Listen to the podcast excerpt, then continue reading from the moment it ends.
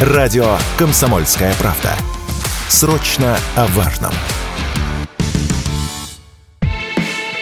Депутаты вновь взялись за энергетики. На этот раз в Госдуму внесли законопроект о запрете любой рекламы энергетических напитков. Как указал один из авторов законопроекта, председатель Думского комитета по труду, социальной политике и делам ветеранов Ярослав Нилов, энергетики оказывают пагубное влияние на организм. Однако реклама таких напитков замалчивает потенциальный вред и агрессивно превозносит якобы положительные эффекты от их употребления. На деле же энергетики содержат огромное количество кофеина кофеина и сахара и провоцирует развитие различных заболеваний. По мнению авторов инициативы, в стране не должно быть агрессивной рекламы энергетиков. Мера по запрету рекламы таких напитков выглядит популистской. Такое мнение в интервью Радио КП выразил редактор телеграм-канала «Пьяный мастер» Денис Пузырев.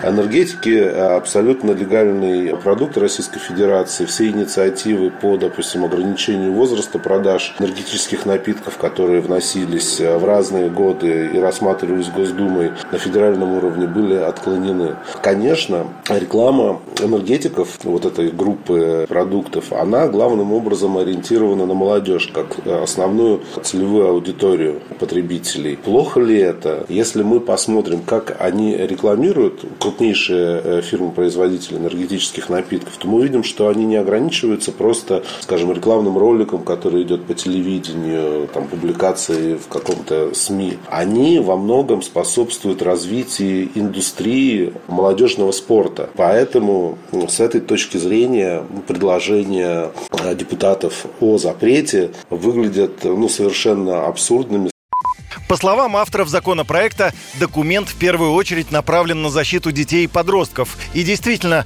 повышенное количество кофеина, который содержится в энергетиках, сильно бьет по здоровью ребенка. Особенно если речь идет о большой дозе, то есть употреблении нескольких банок такого напитка, сказал радио КП врач-терапевт высшей категории Алексей Водовозов рекомендованная доза находится где-то в районе 300 миллиграмм. Это примерно 3, 4, 5, 6 чашек кофе максимум. А если мы говорим об энергетиках, то там этого кофеина сразу 500 миллиграмм. Причем, что интересно, его прячут. То есть, например, отдельно пишут кофеин и отдельно пишут экстракт гуараны, что в принципе одно и то же. В принципе, это пренебрежимая доза. Имеется в виду то, что она не вызывает каких-то токсических эффектов. Но никто не останавливается на одной банке энергетика. В этом проблема. Одна банка 500, вторая банка уже два раза по 500. Это как раз очень много. То есть это ажитация, такое повышенное возбуждение, это скачущая речь, это дезориентация и все остальное. Ну, то есть немножко похожее даже на психоз.